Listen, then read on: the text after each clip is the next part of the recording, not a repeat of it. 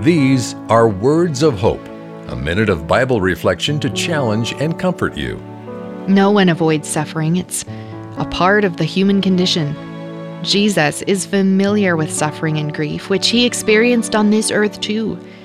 Our ever present Savior, High Priest, and friend is a comfort to us in our own suffering. We have his promise to always be with us, offering peace that passes understanding.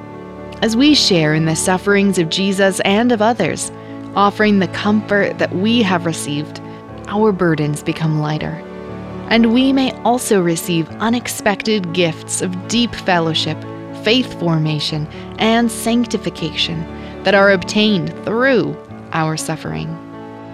Receive our free Words of Hope daily devotional email at woh.org/radio. That's woh.org/radio.